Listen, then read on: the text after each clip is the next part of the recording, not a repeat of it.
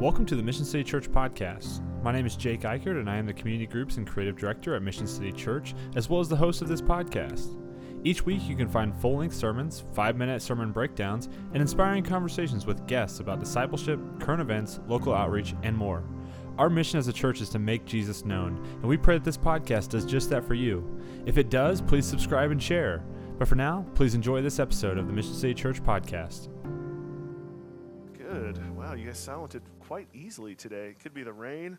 I told our team as we were huddling and praying, I can't hear out of my right ear right now. And so if there's any questions on this side of the room, I won't hear them. So uh, debatably can't see out of that either. But uh, yeah, I don't know. I got some, for whatever reason, this fake spring that we got gave me fake spring allergies that are just de- destroying and crushing my soul right now.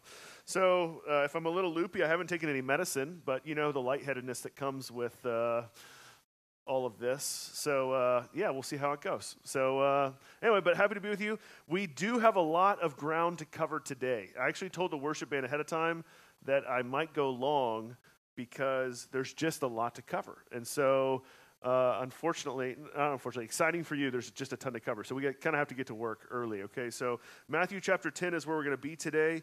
Uh, we're exploring the fifth, uh, uh, we've been exploring the five major teachings of Jesus in the Gospel of Matthew. They're called the five discourses uh, in Matthew. The first is the Sermon on the Mount, Matthew 5 through 7. The second one is when Jesus sends out his disciples. It starts at the end of Matthew chapter 9, and then the bulk of it is the rest of chapter chapter 10, where he focuses on mission uh, or the harvest. And last week we talked about the idea that, that, that, that we have been sent out to work or to labor in the fields uh, that are ready to be harvested.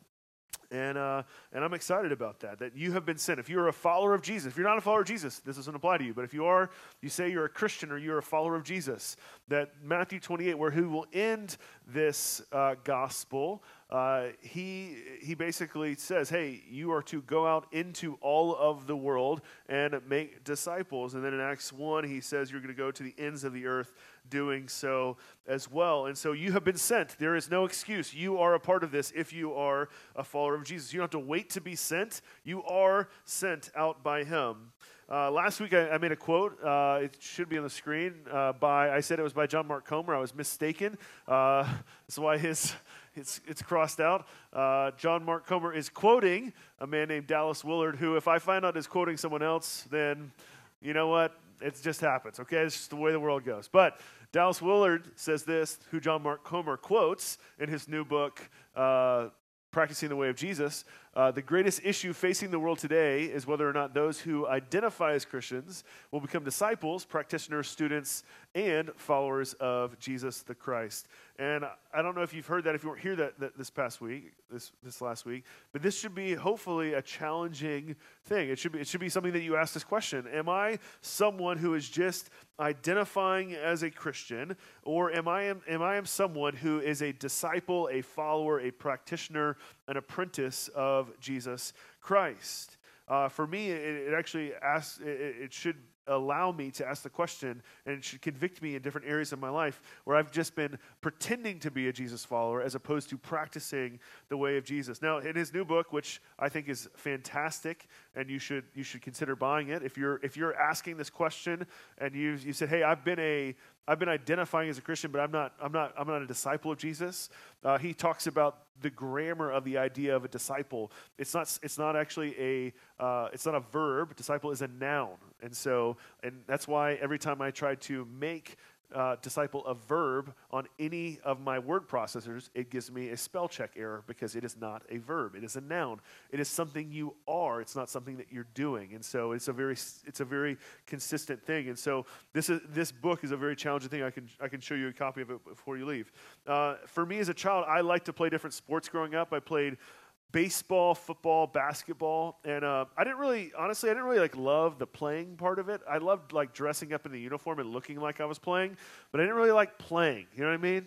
Like specifically football, like hitting people and have being concussed, not cool. You know, and um, and uh, I, but you know, was cool is being to wear your school's uniform on Friday uh, at Friday at school in middle school. You know what I mean? Because those were what the cool kids were doing, right? They were wearing their, their, their football jerseys. That's what you were supposed to do.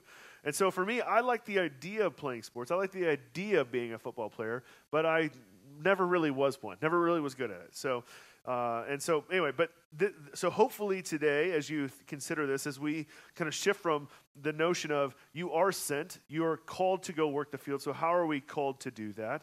Uh, that you wouldn't just identify or play the role of Christian, but you would actually be a disciple of Jesus. And so this is what we're talking about today. So Matthew chapter 10 verse 5 is where we're starting. So but to do that, we have to identify where is the field that you've been called to. So where is your field?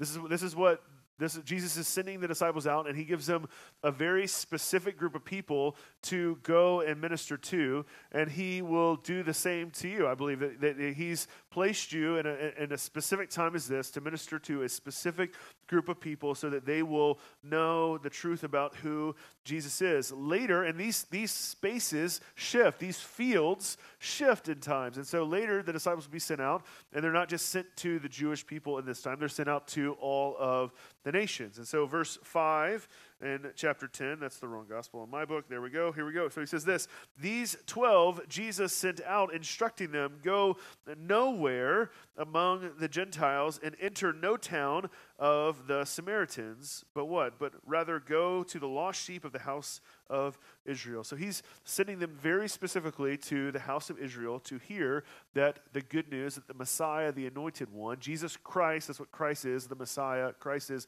Messiah or anointed one, is coming. He has arrived. And so he's not sending them yet to the Gentiles. So where is your field as you think about this? Where has God sent you? Or where has God placed you to work and to proclaim the good news uh, that Jesus is the saving King? Now, there is another time way that Jesus frames this, and he, he frames it differently, not just workers going into a field, he frames it as fishermen fishing for people and not fish. In Matthew 4 19, it says this very, it should be on the screen as well, but there. Can't turn the pages of my book. That's good. There we go. Matthew 4:19 says this. He says, "And he said to them, Follow me, and I will make you fishers of men. And so if you need, if you know, if if if the agrarian uh, illustration isn't working for you this morning, you know, you don't want to be a farmer, then be a fisherman. Okay, not where, where's your field, where's your pond? What pond are you fishing? I had a there's a pastor um, who uh, used to talk about this all the time with me. He's, he kind of was a church planting coach, and he would talk about, hey, uh, what, what pond are you fishing in, Russell? He's from Texas, so he had a, a more southern accent. And I'm not going to be able to hear that with my right ear, not be able to hear it. But his name was Dan. He had a big beard, and uh, he wore a cowboy hat, and he used to call me Bud. And uh, I hate being called Bud. So if you want me to think about hitting you in the face, that's keep calling me Bud. But anyway, I didn't hit Dan because Dan was trying to help us, you know, think about planting. But he would go to the same place every Friday. Big Dan. He'd go and he, hey Russell, uh, I can't do it. All right, anyway, um, can't do it today. Not today. Don't have time for it. There's a lot of work to do. But Dan, he would call me Bud. He'd say, hey, what, what pond are you fishing, Bud? And I was, one, please don't call me that, Dan. But two, my name's Russell. And, and then I would explain to him, you know, this is kind of where I was. He would, he would, he would go to the same places every day. Uh, not every day, and it wasn't every day, excuse me. He'd go to the same place at the same time every week, and people knew that he was there to minister to them, to be available. Didn't push himself on people, didn't force himself to, to, to, to didn't force the issue, but just he found a hobby that he liked, and that's where he spent his time. And that's where he invested his time, and people knew, and over, and he did it for years. And over the years, people knew when they had issues, they'd come talk to him. He'd say, "I'm sitting over here. If you ever need me, I'll be over here. Come interrupt me." And, uh, and so for you, he go, he go to the same place every Friday. You can create that. You can create it out of a hobby. It could be, uh, some of you love going to the gym. You go to the gym every single day uh, at the same time, and that's, that could be your thing. Some of you love running, and it could be a running club. Uh, for uh, those of us who have young kids, it could be your kids' activities. It's like, hey, you're forced into being with these people because your kid likes soccer and they want to keep doing this. And so that's a very simple way to do this. Uh, it could be maybe you have a good work community that's around as well. Uh, it could be your family that is, is your mission field is, is the field that you, is the pond that you are laboring in, that you're working in as well, that you're fishing. Um, now, there's a guy, he's a, I'm from Atlanta, so uh, every if you're in Atlanta, you know this pastor name's Andy Stanley. He pastors a large church called North Point. Uh, and there's a quote from him that I think is very profound. You might not like Andy Stanley because he's he can be controversial at times, but this is gold. And he says this: Your greatest contribution to the kingdom of God may not be something you do, but someone you raise.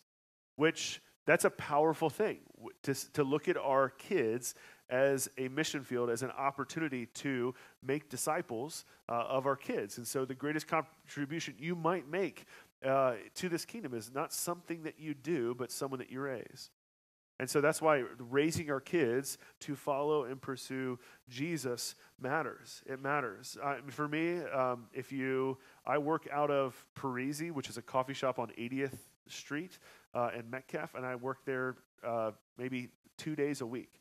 And so I, I, work there all the time. Like I'm there all, like if you happen to go on a morning, more than likely from Tuesday to, to Tuesday, Thursday, or Friday, I will be there. And I've started to have these conversations with these different people who see me. The same people that work there every day. We talk, we talk. There's two Toms that work there. We're talking, we're chatting, you know, like we're, we're starting to have conversations.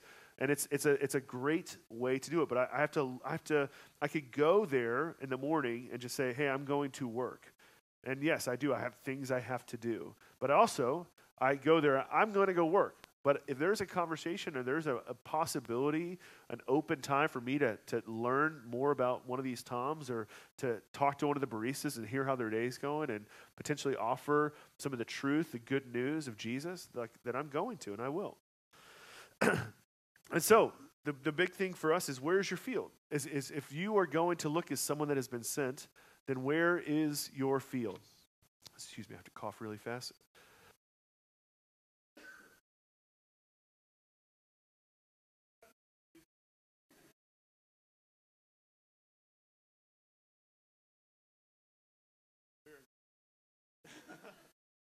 All right, here we go. So, I don't know if that's going to go away. We'll see how it goes. Um, so, where's your field? Because if you don't, if you don't identify, excuse me, if you don't identify uh, the field that you're going to harvest, then you won't work in it. Uh, it's similar to if you uh, struggle with scheduling and, and, figuring out how to organize your time. If you, for me, if I don't schedule something, I won't do it. It's the same concept. So if you don't ever identify your field, then you won't. You're you're less likely to actually do it. It's not going to randomly happen. Uh, unless you are a Bob Goff character and you can just function like that. And if you don't know who Bob Goff is, then read his book and you'll understand what I just said. So, all right. So once you identify your field, what are you to do? Uh, well, we're to do what Jesus says. We're to do what He says. We talked a little bit about this last week, but but but we're to do everything that He says. It'll start in verse seven. But what He does, He does these few things. He proclaims, He heals, He cleanses, He casts, and He He relies on God for everything. That's what He does in His fields. He, he does. Some, one of the things he does do, he proclaims the good news that, that he's arrived, that the kingdom of God is here. That we say, uh, we, and if you haven't heard this yet, we're going to, you're going to hear this a lot. If, what, is, what are we proclaiming? We're making Jesus known. We're proclaiming that Jesus Christ is the saving king. That Jesus Christ is the saving king. That he is the Messiah that came, that was promised. He came and that He died and rose again to forgive us and save us from our sins. And that He's King and that we are loyal to Him. Like we proclaim that. We bring healing to places. We cleanse. We, we take things that are dirty and make them new. We cast out the evil in, in, in the world around us. And then as along the way that we're doing it, we trust Him well. He, trust Him along the way. He says this in verse 7 he says, and proclaim, uh, he's saying to the disciples, and proclaim as you go, saying, the kingdom of heaven is at hand, or the kingdom of God is at hand. Heal the sick, raise the dead, cleanse the lepers, cast out demons. You received without paying, give without pay. Acquire no gold or silver or copper from for your belts, no bag for your journey, or two tunics or sandals or, or a staff, for the labor deserves this food. And whatever town or village you enter, find it, find out who is worthy in it, and stay there until you depart. I'm going to keep going. As you enter the house, greet it, and if the house is worthy, let your peace come upon it. But if it is not worthy, let your peace return to you. And if any one will not receive you and listen to your words. Shake off the dust from your feet, when you leave that house or town. Truly, I say to you, it will be more bearable on the day of judgment for the land of Sodom and Gomorrah than for that town. And so he gives them instruction to practice what Jesus did to proclaim the good news. Bring, where can you bring healing, spiritually, emotional, physical healing? Where can you bring uh, essentially the teachings of the Sermon on the Mount to your life? Where can you love your enemy? Where can you bring justice? Where can you bring hope? Where can you bring, be the city of light and darkness? Where can you clean up? Where can you let the light of Jesus shine into the places? And then he gives very specific instructions, which from uh, verses 11 through 15 in here. And uh, Joanna, who's hosting today, uh, shares uh, this. She, she kind of shared this with me maybe a few years ago when we started talking about this. Um, but there's this very simple practice of praying and watching, of pray and watch. And this is what Jesus is in telling them to do. If you're really looking at verses 11 through 15, He's saying, Hey, I want you to go out into the city. I want you to do the things that I did. And then I want you to watch and see who receives it. And I want, to, I want you to watch and see who doesn't. And if someone receives it, then keep going, keep sharing, keep investing and spending time with those people. And so, if someone doesn't, this might sound harsh, but it's, it's move on is what he tells them to do. He tells them some, some whole cities will reject him, and he tells them to move on. And then Jesus is, is talking about the judgment for those who don't believe. But for us, it's very simple. Like if you're if you go to the same place, you f- go to the same pond, you go to the same field, it's the gym or it's the coffee shop, and someone seems like they are rejecting or not interested in hearing the good news of Jesus, I'm not going to shove it down their throat. I'm going to say, at this time, I have prayed and I'm watching, I don't see this person, we call them persons of peace. I don't see this person to being a persons of peace, and I'm going to wait for another opportunity. But until then, I'm gonna I'm gonna I'm gonna let them go, and I'm gonna wait for the next person. I'm gonna wait for the next person. And and I think a lot of times we think that we have to win in these moments, like we have to win. I have to win.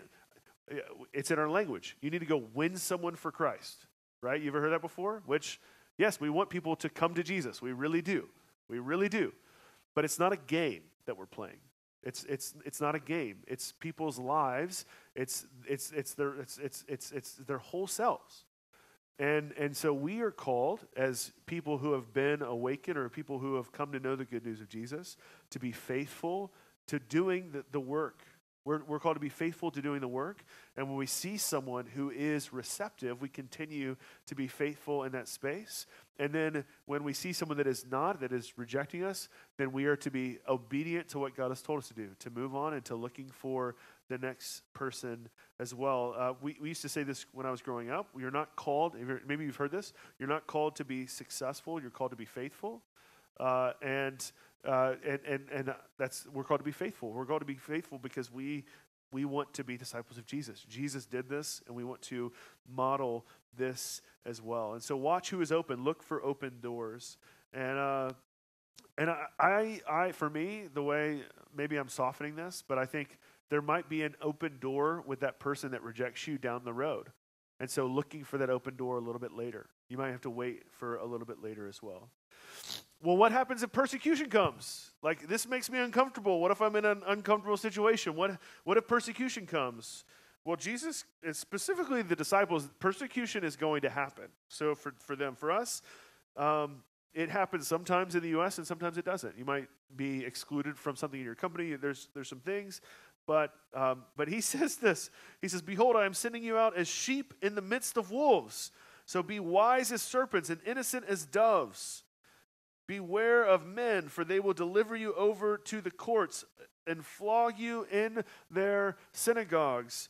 And you will be dragged before governors and kings for my sake to bear witness before them and the Gentiles. And, and, and honestly, the disciples that he's teaching and that he's sending out, this, this happens to them. And I don't know if you'll ever have to, to speak before Congress for your faith. I don't know if this is the promise that is coming he, here as well. But but God is sending you into spaces that you might face opposition. It's a reality that you, you especially in our, in our current climax, you're going to face people who are uninterested in hearing what you, uh, what, what you have to say. And you might be worried. You might be afraid of, like, I don't know what to say. And the good news in verse 19 is that God will give you the words. Like, the, the, Holy Spirit will give you the words. He promises in verse 19. He says, When the, they deliver you over, do not be anxious how are you to speak or what are you to say. For what you are to say will be given to you in that hour. For it is not you who speak, but the Spirit of your Father speaking through you. And this should comfort you as if you are willing, if you're in a place where you say, hey, I've identified my field, I'm going to proclaim Jesus when it's appropriate. I'm going to heal when it's appropriate. I'm going to, I'm going to care. I'm going to bring the kingdom of God to this coffee shop when I'm there in the morning. I'm going to bring the kingdom of God into the gym, and I'm going to share the gospel in these places as well. And if when you face opposition, the good news is, is that God will speak through you, that He will he will speak through you. Now, you have to slow down in that moment to, to be patient and maybe wait, but he'll use you in those times as well. We're going to skip to, to verse 28 because another maybe another question you might have is well, what if I'm afraid? This is scary. This is really scary. And Jesus says in verse 28, he says, And do not fear those who kill the body, oh, great Lord, and cannot kill the soul. Rather, fear him who can destroy both soul and body in hell. Are not two sparrows sold for a penny, and not one of them will fall to the ground apart from, from your Father? But even your hairs on your head are all numbered. Fear not, therefore, you are more value than many sparrows. That's good news. Just so you know, encouragement today be blessed. You're valued than, than many sparrows. So everyone who acknowledges me before men, I also acknowledge before my Father who is in heaven. But whoever denies me before men, I, I will also deny before my Father in heaven as well. And so he basically says, hey, have no fear. Have no fear. And, and again, we're not, we don't live in a place where you're going to be killed for your beliefs. There's, there's spaces in the world that, that, that do. Like there's places in the world that you could go to that you would pass away or someone would try to kill you for trying to convert someone uh, to, to, the faith. Um, we don't we don't live in that now. We we experience different opposition in the U.S. and I, I do think there is there is persecution that we can experience here, whether it be uh, in, in our work setting. It could be from our families. It could be from our friends who, when we choose to try to pursue Jesus and live holy lives, that we could do this as well. When we try to have spiritual conversations, we can be bullied on or we can be name called as well. Um, but regardless of whatever that persecution looks like, is we don't need to fear. He says, Don't be afraid. The worst thing they could do is kill you which is kind of funny. This is like for me, this is this is like almost comical and or this, but like that's literally what he's saying. The worst thing they could do is kill you, and what he's trying to get at is that. But you know what? The fa- God has He's got you. He has your soul. He has your whole person as well. He says they might kill you, but they can't kill your soul. Now we could get into we don't have time to, but we could, in a very fun way, get into an existential conversation about the makeup of a human being and the soul and the, and the, and the, the spirit and the physical and all these different things. But ultimately, the, the, what he's saying is, is that God could, can completely end you as a person. This person can only physically kill you, but God has you. And we and also because of the future thing that Jesus is going to do is as a follower of Jesus, I should have no fear of death. I can have no fear of death because the one that I believe in, the one I, I, plant my flag in, the one I trust in, this saving king has conquered death when he rose from the grave and has aligned all of us with him if we are united in Christ that even though my, my body may perish I will be I am alive with him and I will reign with him forever. And there's nothing to worry about because God will keep you as well. And in some ways this is this is looking beyond just it might be uncomfortable. I might be rejected. I might be made fun of. Someone might call me a bigot. Uh, people what, whatever else you could add to this as well but it doesn't matter. It pales in comparison to the fact of what Christ has done and that they can't do anything to you compared to what he can. And he has saved you and loves you and cares for you. And then he, he gives this so everyone who acknowledges me before men, I will acknowledge before my heavenly Father.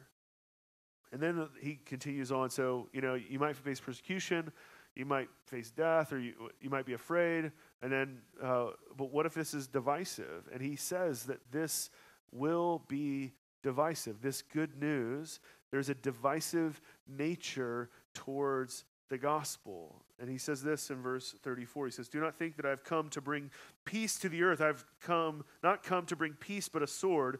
For I've come to set man against father and daughter, against her mother and daughter in law, against her mother in law. There's probably a joke there we could probably make. Um, and a person's enemies uh, will be those uh, of his own household. But he says this Whoever loves father or mother more than me is not worthy of me, and whoever loves son or daughter more than me is not worthy of me, and whoever does not take his cross and follow me is not worthy of me. Whoever finds his life will lose it, and whoever loses his life for my sake will find it. And so he kind of is going through all of these different things. He's saying, hey, if you're worried about persecution, it's gonna it's gonna happen. But guess what? I'm gonna be with you. I got the words. Hey, if you're worried about you're, you're, you're, you're, afraid because you're, you're afraid they might kill you. It's okay. God has you. Even if you die, He has you. Hey, what about your family? This might be a divisive thing even inside your family. And He's saying, hey, it, this, this, this, for them specifically, for the 12 disciples, this would be. This would be a divisive thing for their family that, that, that Jesus, hey, I've aligned and acknowledging the fact that this person, Jesus, who I'm, following is the Messiah, and I'm going to spend my life following him. That would have been a divisive thing for their family. And it might be divisive for your family today, but he concludes with, and whoever does not take his, uh, does not take his cross and follow me is not worthy of me. Whoever finds his life will lose it, and whoever loses his life for my sake will find it. This is divisive. This is a different way of the world. It's loyalty to Jesus is ultimately what Jesus is getting at, even in these fears, even in, in, the divisive nature of the good news, even in facing persecution. What Jesus is saying is ultimately, am I your king? Are you loyal to me? At every, at every turn, are you willing to acknowledge Jesus before people? Because if you do so, hey, my, I'm a, like my father's going to acknowledge you. Are you willing to do so? Are you willing to, to take up your cross and pursue me, to, to, to lay down your life and to pursue me, to, to find your life in me? Because if you do so, it's going to look different. It's going to look like not like everyone else. It's why Jesus says, Narrow is the gate for those who find life. It's narrow, it's not wide. It's narrow, and it's going to look different. And it means you might face persecution. It means your life might look different. And, um, and, it's, and it's loyalty as well. And so, as his followers, as people who have been sent out by Jesus, we have been called to We've been sent. We've been sent to work the fields. We've been sent to fish a pond for people so that they could also come and find this incredible life in Jesus, the life that we've been called to live, the life that we were created to live as well. And it looks like doing and practicing what Jesus did around us and working the fields and promoting people to Him as well. And so I, I want to invite you a little bit into a dream that I have. Uh, so, uh, when before we planted Mission City, Cassidy and I, uh, we've lived here for a decade now, uh, ten years. NKC, let's go, let's go. If you would have told me, I'm from Georgia, so if you told me when I moved to Colorado that I would leave Colorado and move to Kansas City for ten years, I would just laugh at you. I drove through. Uh, I stayed. In, I stayed at the Legends in Kansas City on my way to Colorado the first time, and I thought to myself, I'm never going back there ever again. Uh, and here I am, 10 years later, we're here. What's up? Uh, but when we started, when we decided to plant, um, we went on this like long journey of praying through different spaces. And if, to be honest with you, if we had our way, not that we don't love you, but if we had our way, we probably would have been in Colorado Springs or we would have been at a, at a, at a beach somewhere. Uh, the beach just because we like the beach, okay? Colorado Springs because we grew up. We, we didn't grow up there, but we we met there and spent some time there. And um, but for whatever, not for whatever reason, God brought us here, and God told us to plant here, and uh, wanting to make Jesus known and multiply disciples here, and uh, and so we know that God has us in this little area, this little pocket in the city, and we love it. And um, when you start when you study when you start church planting, they they tell you they they say you need to plant pregnant, which is a really funny way to talk to a church planter about. It's just a funny concept, but they want planting pregnant is the idea of in, in light, uh, when, you, when you plant, have the idea that you're not just going to be an independent or just one single church for your entire existence. Try to go in there with the idea that you're going to plant other churches. Because if you don't, you, you'll, you'll more than likely never do it. It kind of goes back to the idea if you never identify your field, then more than likely you'll just keep going to that field, but you won't work it. You'll just, you'll just be there. And you'll be like, oh, God could really use me here. But you won't be doing anything in that field. And so it's the same thing. You, we all have great intentions. We should. We want to go plant more churches, et cetera, whatever else it is. And so you should plant pregnant. And we didn't, just so you know. Like there's not like some big announcement happening today. Hey, we're launching a church, whatever. But the, the goal is, uh, it's still in my heart, in my mind, that I desire for Mission City to be a church that not only multiplies disciples, but also multiplies churches in Kansas City and around the area. And I've, th- I've thought a lot about this. Um, and I, I want to be a place where we're able to send people from this field to another part of the city to minister and to hope and, and to do that as well. That needing healthy family, uh, that needs a healthy family farm that's going to cultivate the kingdom of God uh, wherever, where, wherever else it is. And uh, honestly, like as I think about, I'm kind of thinking like two to three years out. I, like I think it's actually very possible for us to do in two to three years from now. And you might be like, "That's crazy, Russell. There's like 60 people in the room. What do you mean?" There's no way. There's, there's no way. And I think there is a way. First is, uh, I don't dream um, of ever being like a giant mega church. Like, I don't know if you've ever, if that's what you thought, that's what we're producing or going towards. No, like, I'd love to get to 150 to 200 people that love Jesus, that would say, hey, they're, dis- they're disciples of Jesus. And, and then from that place, they, they move out. And then we take half of them and they go over here, and then we just keep doing it over and over and over again. And, um, and for this to happen, number one, and the most important, no matter what, is that Christ teaches us that Christ will build his church. If Christ doesn't do it, it will not happen. Um, but number two is that he has invited us and sent us out to work the fields, to work the ponds that we've been called to. And so we must participate in the mission of God as well. Like if you don't, if I don't, if we don't participate in the mission of God, then we will just stay the same size. Not like the numbers matter in that way, but in the sense of like we won't fulfill the calling that God has on his church in the city. We won't completely fill the, the, the, role that God has for us and why he's called us to be in this city as well. And so, my, as the pastor of Mission City, is I'm inviting you. I'm pr- I've been praying for you for a few months now. I've been praying for this kind of season that we're about to enter into, is that you would participate that you would join in, that you would be all in on this idea that you are a worker sent to a field, or that you are a fisherman or a fisherwoman sent to fish a pond, uh, and that you would take this seriously, that you would say that God has called you to, to, to, to make him known in this world around you, that you would take that seriously. And so here's a couple challenges that I have for you, um, and then I'm going to invite the band to come back up. But the first one, it's, it's not too difficult. This is the low hanging fruit, is is will you be this is kind of comical the way I'm asking this, so just I'm being slightly sarcastic, so I apologize. Um, but will you be a, a, an above average church attender? That's my first one. Will you be an above average church attender? Uh, and let me tell you what I, what I mean by that. The stats in the U.S. currently would say that people attend church a little under two times a month. They do that. So uh, one and some change, maybe one to two times a month. Um, and I would ask that you would show up and not just like to hear uh, Sunday gathering is not the only thing that happens, but to your community group, except you know all the all the things that you do, serving, whatever else it is. But would you just be above average? I would. I'm saying that kind of funny, but I would. I'd like you to be perfect attendance, of course. But but would you be? I know life happens. Would you be above average? Because here's the thing: is if we start seeing God move, and we start reaching people who are far from Jesus, and they start coming into community groups, they start coming to our gatherings, you might be the person that God uses to minister to that person.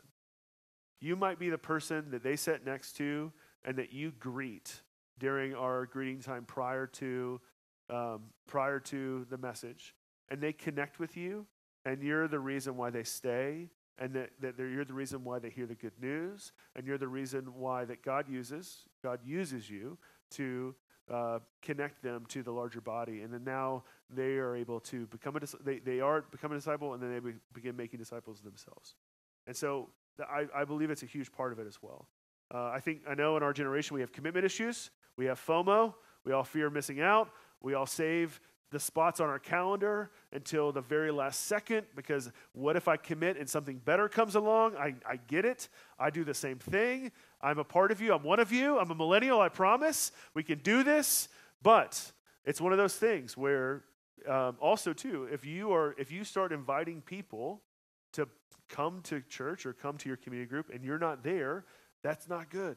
And so um, would you consider being above average church tender? Second one is, will you actually identify your field? Will you actually do the work and see where God has sent you and, and, and, and, name it? Not just have it this loose thing, but name it and say, this is where I'm going to focus my attention, my energy. And it could be one or two hours. It could be your neighborhood. It could be your neighbors.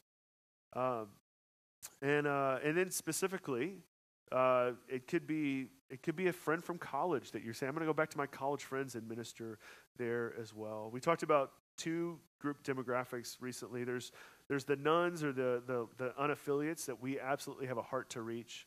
We want to reach people who are far from Jesus. There's also a population of de-church people who they have left the church over the last 20 years and they're just wait, they're just waiting for someone to say, "Hey, would you come back to church with me?" And more than likely, that person will come at least check it out with you. That, that's like the low-hanging fruit. You you might have a friend from high school or college that you know of that you've even been praying for that would come back to a community, and would you invite them to be a part of it as well? Um, and then uh, would you pray and watch?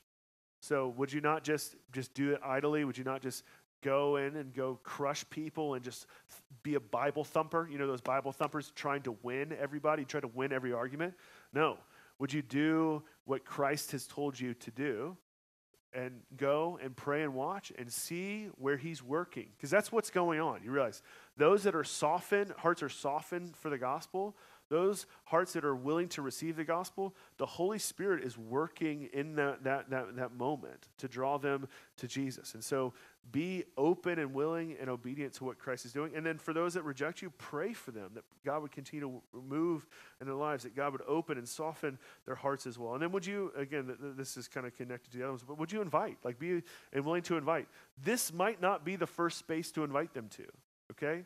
Like if you can if you're a if you're a new person that came to the service today, like this is probably not the most. Not, I'm not saying we're not inviting, but this is more of a, hey, I, like I'm a. This is a this is a message for those that are followers of Jesus, um, and and so your first place you might want to invite might be to your dinner table. The first place you might want to invite this person might be to your community group. I mean, think about wh- which is more fun Ryan Burroughs Community Group or, or, or coming to listen to me. We are, I'm not trying to make a joke. I'm, it's like it's serious, right? Your community groups are way more fun than, than this.